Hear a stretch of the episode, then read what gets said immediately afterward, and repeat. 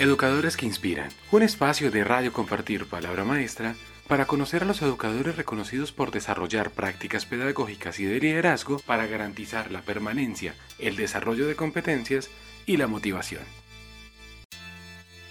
Hoy nuestra entrevista está enfocada en el marco del reconocimiento de educadores que inspiran.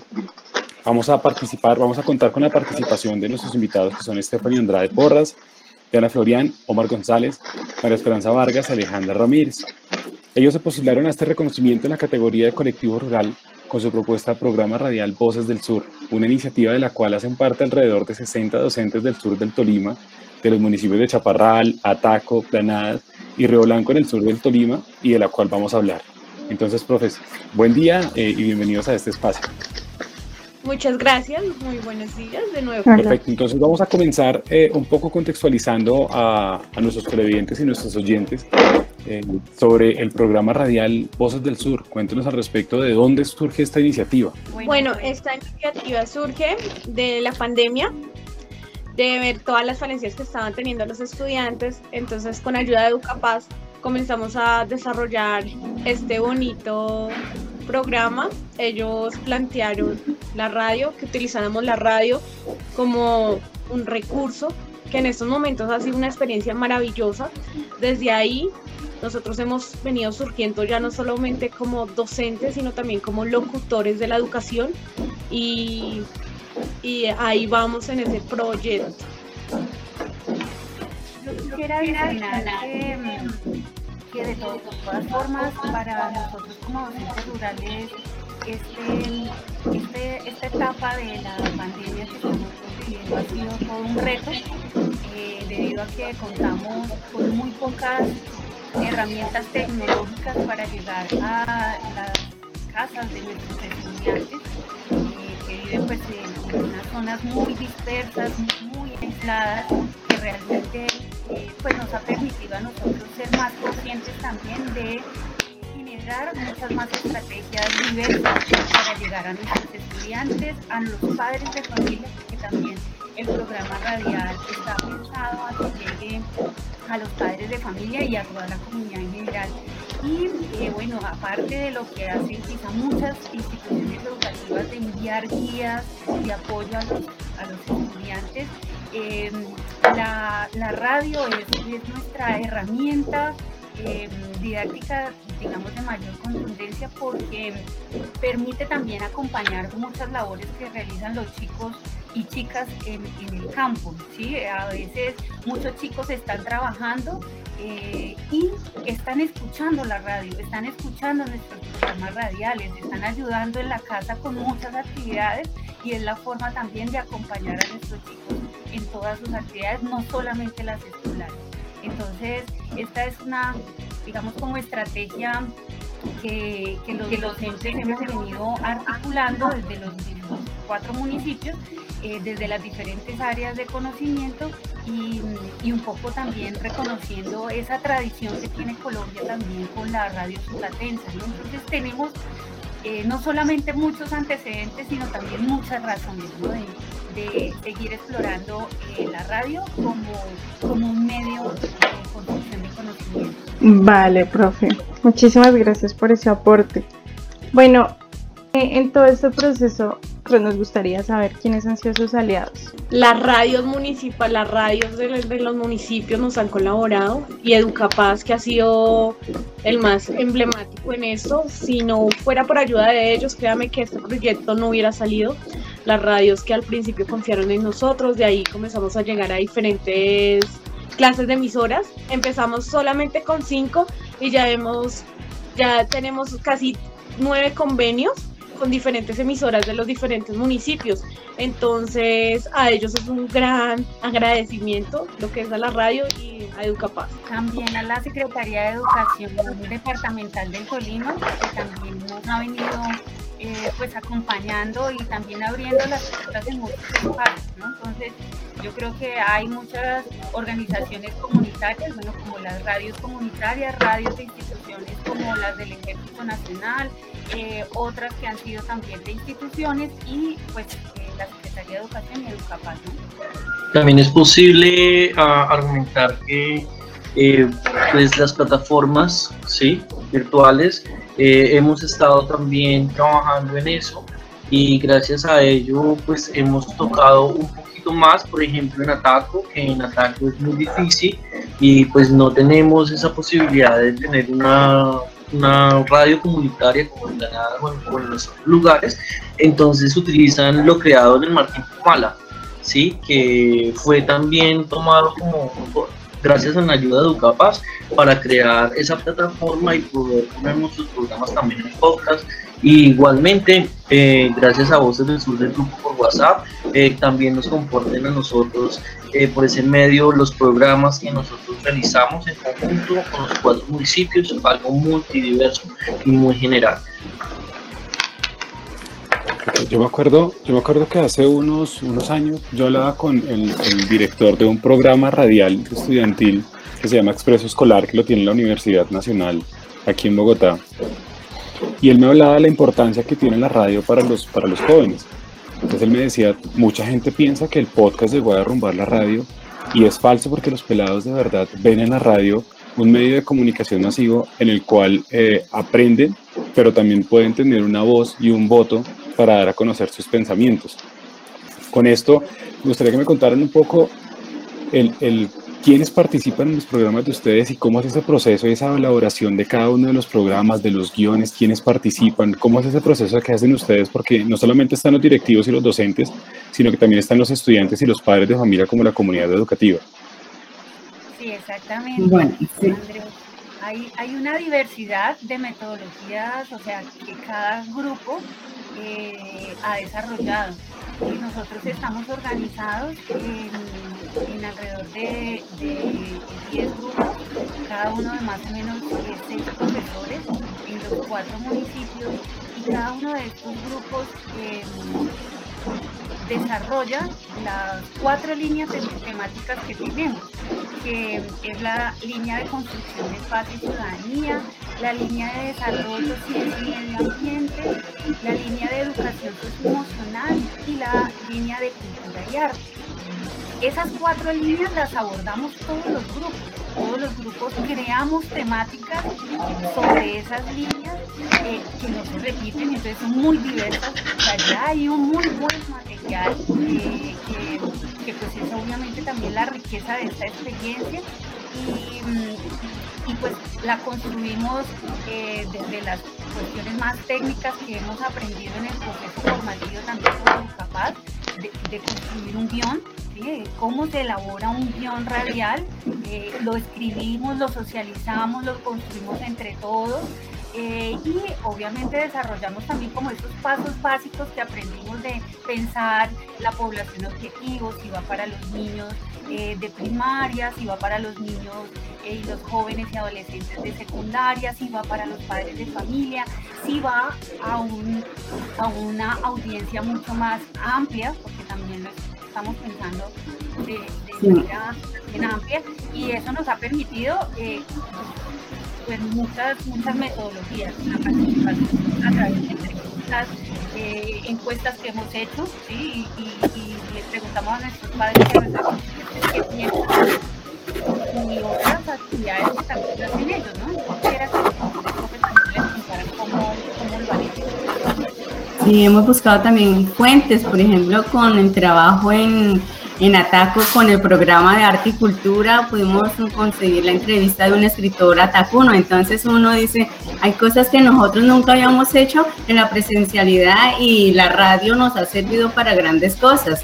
Eh, programas, por ejemplo, con lo del coronavirus, un cuento para niños, entonces mirar a qué población se va a llegar, cómo se va a llegar, y ha sido muy interesante, entonces siempre ha sido como un trabajo muy colectivo. Nosotros del municipio de Ataco, cada quien vive en municipios diferentes, entonces nos ha tocado grabar audios por WhatsApp, enviarlos para poderlos editar, hacerlos, mandar el trabajo o la tarea asignada en cada programa. Ha sido muy interesante esta, este proyecto de Educapaz y muy chévere.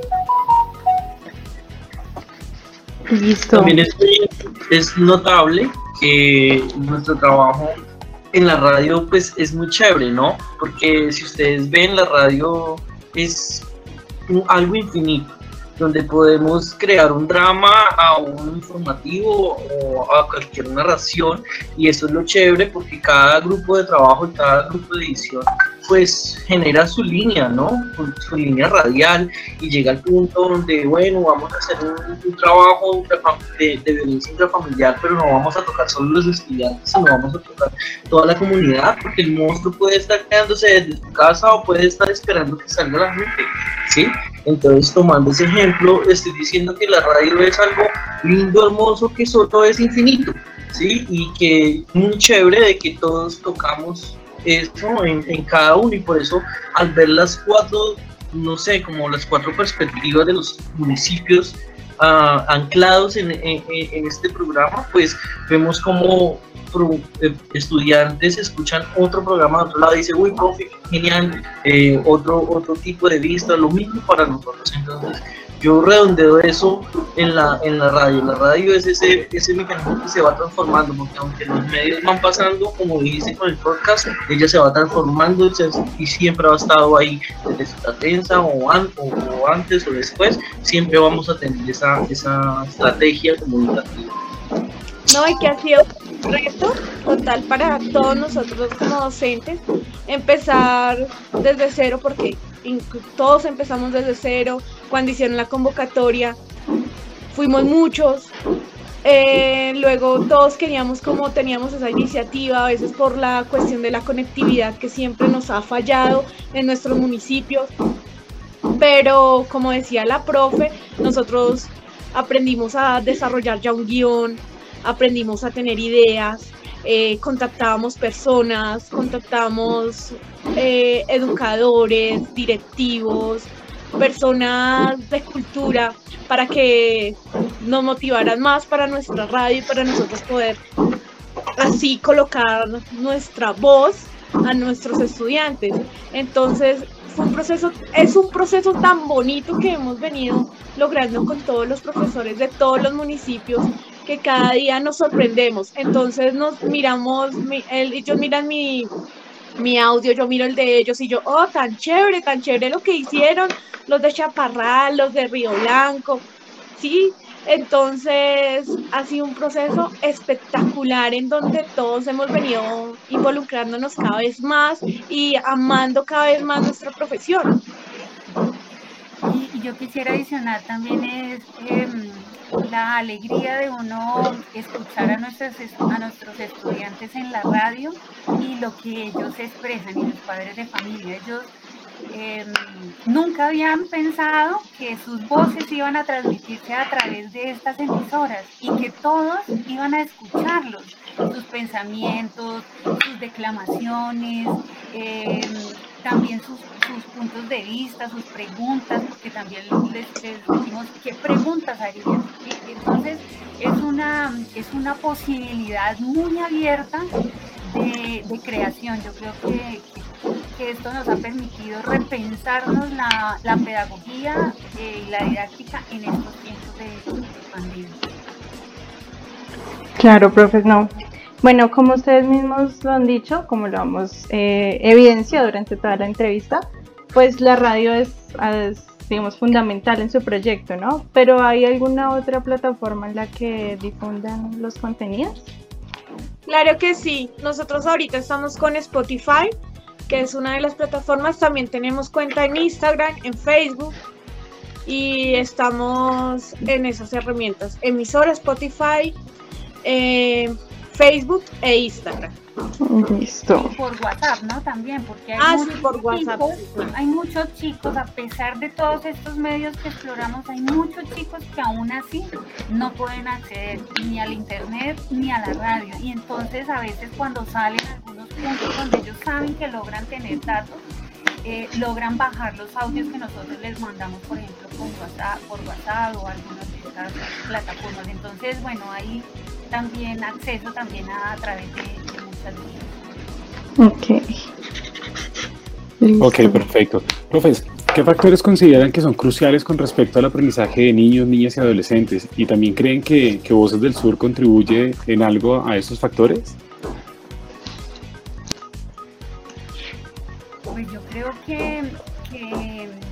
Contribuye no solamente pues al aprendizaje escolar, sino a los aprendizajes para la vida, porque nosotros no dictamos como tal clases dentro de nuestros programas radiales.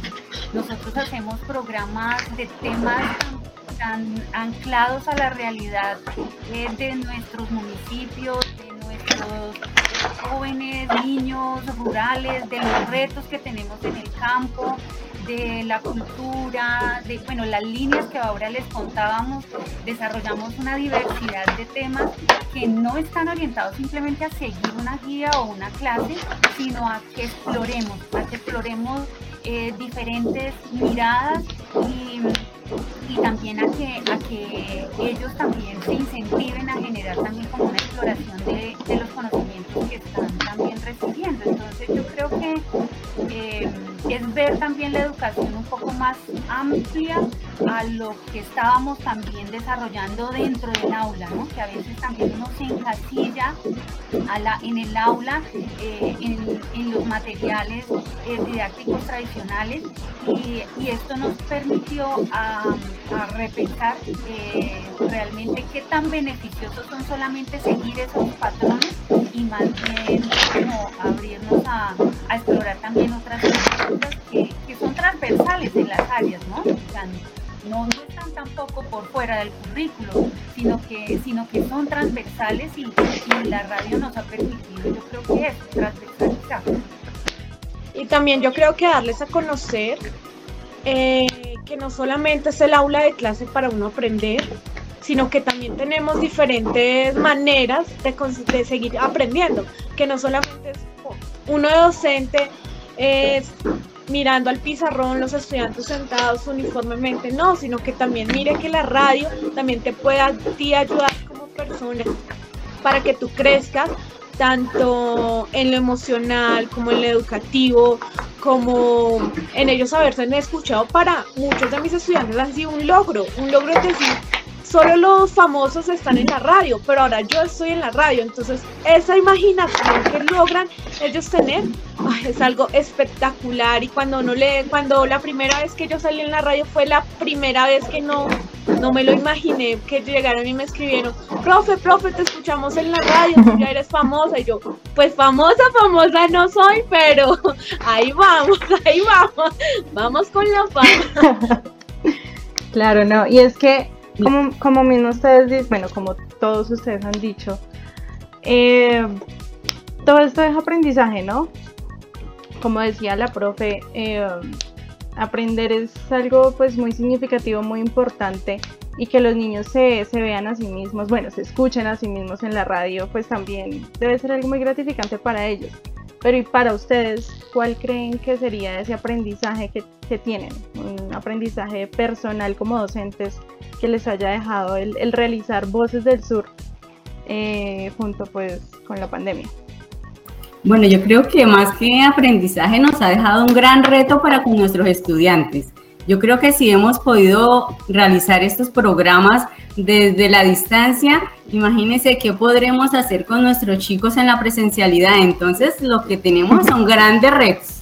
Y pues gracias a Dios Educapaz nos ha orientado y nos ha dado unas muy buenas bases, las cuales yo creo que todos los grupos de, del sur del Tolima las vamos a apoyar y las vamos a mantener por mucho tiempo y seguiremos trabajando con nuestros chicos. Entonces, eso sería como el gran aporte mío en cuanto a esa parte. Grandes retos nos quedan. Entonces, la camiseta la tenemos puesta y no nos la podemos quitar así de un momento a otro porque debemos, debemos de dejar huella en este proceso. Claro. Sí, más que uno desde cuando uno está en el aula, a veces uno se queda solamente en cierta en ciertas cosas. Uno ya dice, no, ya, ya con ello ya hice todas las estrategias, pero mire que no. Esto nos ayudó como a reforzar más como docentes, nos ayudó como a decir, uy, no, nosotros tenemos muchísima imaginación para lograr a ellos seguirles motivando enseñarle y no, este espacio nos ha enriquecido tanto en lo profesional como en lo personal, de que uno no tiene que quedarse no tiene que quedarse así en lo básico, sino que seguir, seguir, seguir, seguir, seguir hasta que Dios nos lleve. Yo, yo, yo quiero de todas formas como, como enunciar mis aprendizajes, eh, porque yo creo que sí son bastantes, o sea, como dice la profe, o sea, eh, el, hecho de uno eh, aprender a, manejar todas estas herramientas eh, tecnológicas que no conocíamos, y por ejemplo, diversos programas para editar, eh, a manejar también todas estas herramientas de, de, la música, de cómo musicalizar también el conocimiento, ¿sí? cómo, cómo también explorar eh, otras formas de, transmisión del conocimiento, eh, eh, yo creo que es también de, lo, los mayores, mayores aprendizajes, en términos pues así como, como profesionales, pero, pero para la vida yo creo que, mm, yo creo que me, me, hace caer en, en cuenta que aún a pesar de la adversidad, de la crisis y de la dificultad, eh, siempre hay momento para aprender.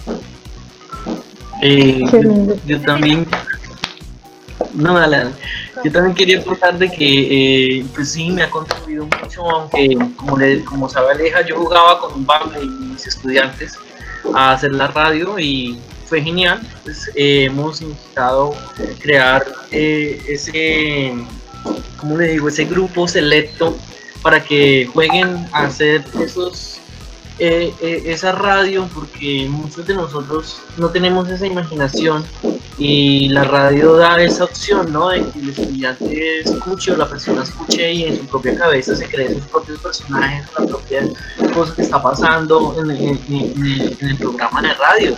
Entonces estamos valorando también eso y me siento muy agradecido por el programa de Educapaz porque eh, aprendí desde ser un buen, ¿cómo se dice? Bueno, yo digo que soy cansón con mi grupo, pero dice Alejandro que es un buen motivador, sí, porque estoy pendiente de las cosas y, yo creo que eso también me sirvió, pues, un buen grupo también, actúe y pues genial. Perfecto. Pues aquí en cámara tenemos a Alejandra Ramírez. Ella eh, no ha participado, pero ella es, es la voz guía desde lo capaz de este gran proyecto y pues no quería despedirme sin, sin preguntarle a ella su punto de vista y su visión, eh, también como, como voz de lo capaz. ¿Cómo ve ella el proceso de este gran proyecto y cómo ve ella el fruto que está dejando el trabajo de todos estos docentes? Vale, Andrés, mil gracias. Yo sí, eh, me, me, he mantenido, me he mantenido más en silencio porque creo que ellos han dicho todo y más de lo que, de lo que uno podría imaginarse, pero yo, yo quiero aquí como una reflexión grande y es, yo creo que Voces del Sur es una iniciativa que vale la pena por distintas razones. Pero si yo lo tuviera que señalar como en unas muy puntuales, yo diría primero, es posible el trabajo en equipo en grandes colectivos. Lo que este programa muestra y lo que esta estrategia muestra es que eh, el trabajo en red, sobre todo en territorios que tienen una identidad que, que, los, que los relaciona, es posible, es viable y hoy las herramientas tecnológicas, incluso con todas las adversidades que, que tienen ellos en la ruralidad, les ha permitido ese trabajo colectivo y eso es algo de resaltar porque lo que implica es un compromiso, un aguante, una paciencia enorme, incluso cuando después de tres horas de taller de formación, ellos seguían ahí como, Aleja, espere, ya me conectó otra vez que es que se me cayó la señal, venga que no sé qué, es que los datos, es que me estoy parando aquí donde mejor tengo internet, no sé qué, o sea, esto implica un nivel de compromiso y una potencialidad de colectividad que en estos territorios que están liderando la construcción de paz es de admirar. ¿sí? A pesar de las adversidades. Eso sería lo primero que yo resaltaría. Pero lo segundo que yo resaltaría de Voces del Sur es que yo creo que eh, Voces del Sur vuelve y recalca algo que para, por ejemplo, nosotros científicos sociales y para los que trabajamos acompañando estos territorios, no es algo nuevo, pero que a veces como que el mundo parece ignorar constantemente y es la ruralidad es una cosa que vale por sí misma. La ruralidad tiene que dejar de pensarse en oposición a lo urbano, ¿sí? Tenemos que dejar de, de, pensar que los modelos educativos se parten desde la ciudad, desde lo urbano y luego miran lo rural cómo se ajusta No, no, no, no, no. Lo rural tiene una potencialidad enorme para ella misma liderar sus procesos educativos, para liderar sus procesos de, paz territorial, para liderar sus procesos de colectividad. Entonces, eh, yo creo que lo que Voces del Sur ha permitido mostrar es que el campo siempre ha estado en una potencialidad enorme para definirse al mismo para afirmarse y para, reivindicar todas las deudas que tenemos con ellos. Y estos profes están demostrando precisamente que ellos son capaces de marcar la pauta en sus contenidos pedagógicos, de, de liderar sus procesos en la escuela, de generar conocimientos que no obedecen necesariamente a lo que la cartilla dice, sino que van más allá de eso y hay una pertinencia. Entonces yo creo que aquí el potencial de innovación pedagógica es enorme, pero sobre todo la reafirmación de que la ruralidad no se puede seguir pensando como lo otro, el resto a lo urbano. La ruralidad tiene una identidad propia y hay que sacarla adelante. Entonces yo, yo frente a eso, mis respetos absolutos. Eh, ojalá Ojalá esto siga más adelante y sigamos, podamos seguir más allá de la pandemia. Ojalá mejoremos. O sea, con el tiempo, eh, digamos, los programas han ido perfeccionándose, pero también eh, han ido como, como eh, aprendiéndose cosas. Y ojalá, por ejemplo, yo siento que una tercera cosa importante aquí que señalar es, ojalá Voces del Sur se pueda tornar en un semillero investigativo en términos de comunicación ya muy bien lo decían los profes, esto ha permitido que, por ejemplo, me contacte con el literato Atacuno, ¿sí? Eh, y esto se dio, por ejemplo, gracias a una alianza que, que, que, se dio con la Universidad del Tolima, que también ha sido un aliado importante y no quiero dejar de mencionarlo, porque nos acompañó en el proceso formativo, pero también nos ha brindado puertas a conversar con académicos para que académicos de la Universidad del Tolima participen en los programas y entonces haya ese diálogo entre distintas formas de, enseñar, ¿sí? Entonces, por ejemplo, eso ojalá se siga replicando y ojalá la investigación se siga dando cuando, por ejemplo, el docente va e indaga por la historia del municipio para hablar de cómo se fundó, eh, pero también cuando el estudiante tiene la oportunidad de participar y mañana ojalá que no hablemos de un programa radial educativo, sino que hablemos, por ejemplo, de emisoras escolares y de escuelas radiofónicas que permitan, por ejemplo, que, que, que, el estudiante investigue y aprenda a través de, de hacer estos programas. Entonces yo creo que lo que hay de aquí en adelante es un capital social enorme que hay que seguir potenciando y que ojalá pues tengamos el placer de acompañar hasta donde la vida nos dé, eh, hasta donde sea posible, pero que sobre todo en ellos queden las capacidades instaladas para que ante la eventual ausencia de Educapaz, ellos, tú los acabas de escuchar, están perfectamente apropiados de sus productos, de su, de su proceso y que sigan adelante, porque esto aquí, mejor dicho, lo que tiene es el, el cielo como límite, yo creería eso. Vale, qué bonito, sí. Bueno, profesor, una, ya para terminar, una última pregunta. Si en este marco del reconocimiento eh, fueran elegidos como uno de esos educadores sobresalientes, uno de esos educadores que inspiran en época de pandemia, ¿qué es lo que dirían? Mm, pues es que la cuestión es sería, sería algo grande, grande, sería como esa cima. Yo digo que me sentiría ya como una estrella de Hollywood, ya recibiendo ya mi Oscar, recibiendo todo, pero a la vez, uy, sería un reconocimiento magnífico. no, es que no tengo ni palabras, porque como digo, o sea, eso es como un orgullo, como que a uno le dicen, uno sabe que está haciendo las cosas bien, ¿sí? Que uno no lo hace por algo, pero cuando uno le llega a más de un millón de personas, uno dice, voy por el buen camino y estoy haciendo las cosas bien. Estoy haciendo las cosas bien y voy a seguir por, por ahí. Pero lo, lo del reconocimiento, entonces tendríamos que todos los docentes tener ese reconocimiento, no solo una persona, pues porque una persona no hizo solamente esto, sino fueron todos, todos los que todos los profesores, todos los estudiantes, los padres de familia, las personas invitadas, ellos también son parte de ese reconocimiento. Claro. Sí, yo, yo, le, yo les comparto que, que para mí yo diría que sí es posible